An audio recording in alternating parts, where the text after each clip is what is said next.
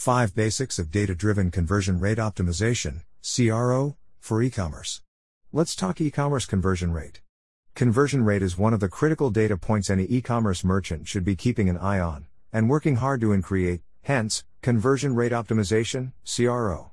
It's easy to focus solely on getting traffic to your e commerce website, using SEO, advertising campaigns, etc. But if you have a high traffic slash low conversion rate situation, it's likely that you won't be very happy with your sales volumes.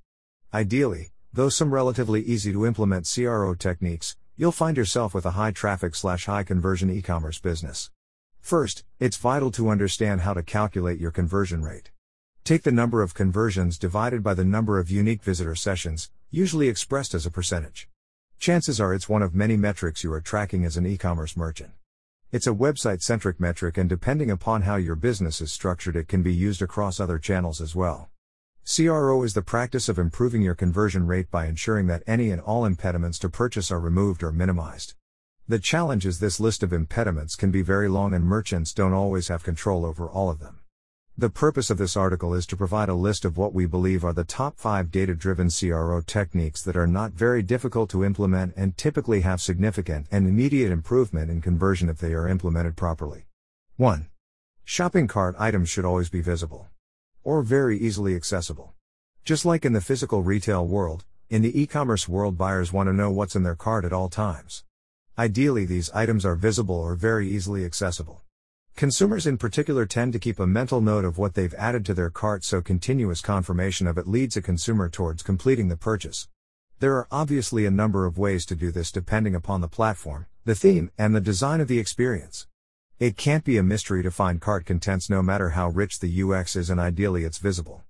At a minimum, make sure you indicate to the user a cart icon with the number of items in it. Like a shopper wandering around a grocery store without a cart, online shoppers are much more likely to abandon their cart if they have to find what they've already selected by clicking around. 2. Abandoned cart messages must contain cart items. Many merchants have learned to send messages to users that have abandoned carts during checkout. We discussed this as part of a recent blog post, However, it's surprising how many merchants don't bother to include the items that were in the cart in the message. Once again, the data isn't always that easy to convert into the message, but platforms like BigCommerce slash Shopify and ESPs like Klaviyo make it easy. In the case of each, it's a matter of inserting a simple line of code, provided by the platform, then formatting and testing the message in order to get that data in the messages. The performance of your abandoned cart messages is going to improve dramatically if you include items that were in the user's cart rather than just shooting off a casual message like, hey, you forgot something. 3. Simplify the checkout process. If your conversion rate is less than 1.5%, try purchasing something from your website to truly experience what a customer feels in that checkout process. Is it cumbersome? Is it unintuitive? Is it painful on a mobile device? Is there a guest checkout option for those that just want to get in and out? Is it a multiple page process? These are important questions to ask in analyzing the checkout in an effort to simplify it. Many times simplification can be achieved with layout changes and using the shopper's data to pre-fill parts of the necessary forms. Ensuring that users who have an account stay logged in means the session can capture account data and move a shopper along the checkout process with much of it being automated. Remember, most merchants, even B2B, are seeing mobile traffic on the order of 60%, so the simpler the better, especially for repeat customers who should be able to complete a transaction with just a few taps. 4.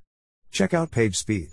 Depending upon the platform, sometimes checkout page speed can be the slowest of the site because of a combination of page weight and amount of processing that happens there. But checkout is obviously a popular spot for customers to abandon because it's where they need to commit to spending. So, it's important to identify if speed is a factor in abandonment. How does a merchant best test for speed of checkout? There are a number of tools you can use, but starting with Google Page Speed Tester is a good place to understand impediments to page loading speed that can be quickly eradicated. Colon equals your site domain here. 5. Make sure to include trust signals. This is key for startups and new lines of business, even B2B. Include as many trust signals as possible. Make sure privacy policy is easily available. Obviously use SSL but beyond that use trusted images of credit cards and other security related images and badges that you can as a part of making customers feel safe. There are the obvious financial trust signals you can provide to your customers to make them feel like their transaction is secure, like the verified by Visa and Enrosign secured programs, but then there are other qualitative trust signals like having a clear about us page with contact information that works, including an actual snail mail address. Clear and accessible shipping return policy is another strong trust signal. Don't hide it because you don't want your customers to use it. Make it clear and obvious because you are so confident in your transactions that you are willing to accept returns if there is a problem.